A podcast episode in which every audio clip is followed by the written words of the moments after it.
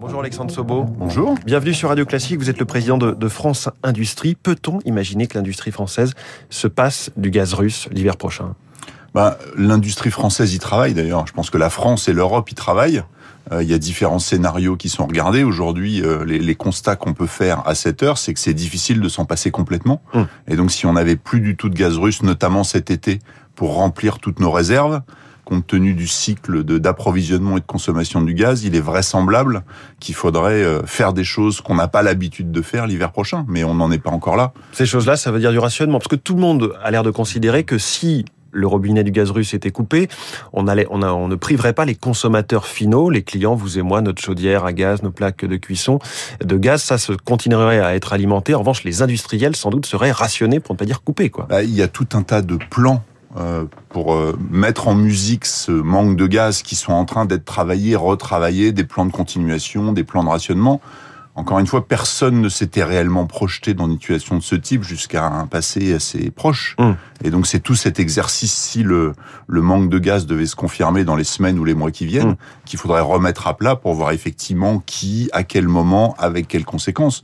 Mais s'il manque 20% de gaz en Europe, c'est sûr que ça mmh. aura des conséquences. Donc c'est une économie, pour le coup, une économie de guerre. C'est euh, des, des, prix qui vont augmenter, c'est des, des, usines qui vont être arrêtées. Ça veut dire voilà, on arrête certains produits, certaines fabrications. Ah, alors, je pense quand même que l'économie de guerre, c'est surtout pour les Ukrainiens qui sont sous les bombes ces temps-ci. Nous, on subira les conséquences de la perturbation d'un certain nombre de chaînes logistiques et d'approvisionnement d'énergie. C'est quand même pas tout à fait pareil. Mmh. Mais effectivement, ça aura des conséquences. Et la plus importante, c'est sans doute une remontée de l'inflation du fait des pénuries et de la difficulté d'approvisionnement du gaz, de l'énergie, mais sans doute d'autres euh, mmh. matières premières dont la Russie était un grand fournisseur de, des industriels et de l'économie européenne. C'est toutes ces conséquences qu'il faut évaluer. Et aujourd'hui, on le voit bien. Euh, le sujet, c'est de s'habituer finalement à un retour assez violent et pas prévu de l'inflation. On voit le SMIC qui va augmenter euh, avant la fin du semestre. Euh, on voit la pression à tous les endroits dans les chaînes de, de relations clients-fournisseurs.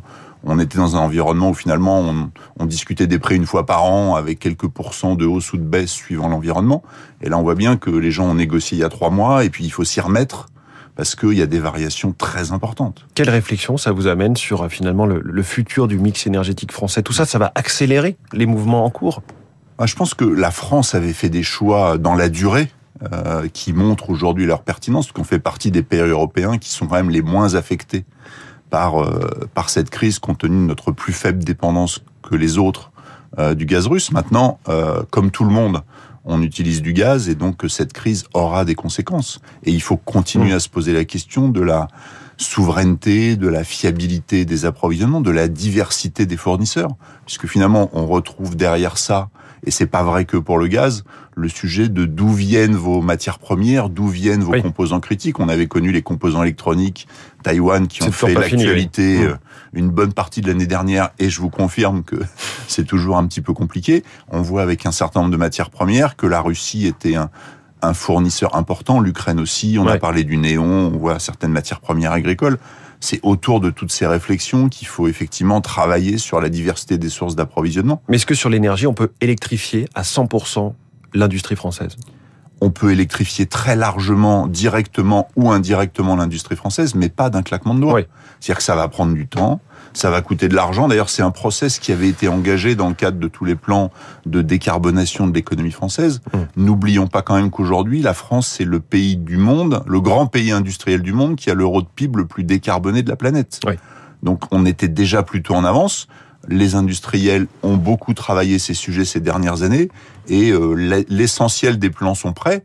Il faut être capable de les mettre en œuvre. Ça prend du temps, ça coûte de l'argent, c'est beaucoup d'investissements, c'est souvent des prix de revient qui vont augmenter. Hein.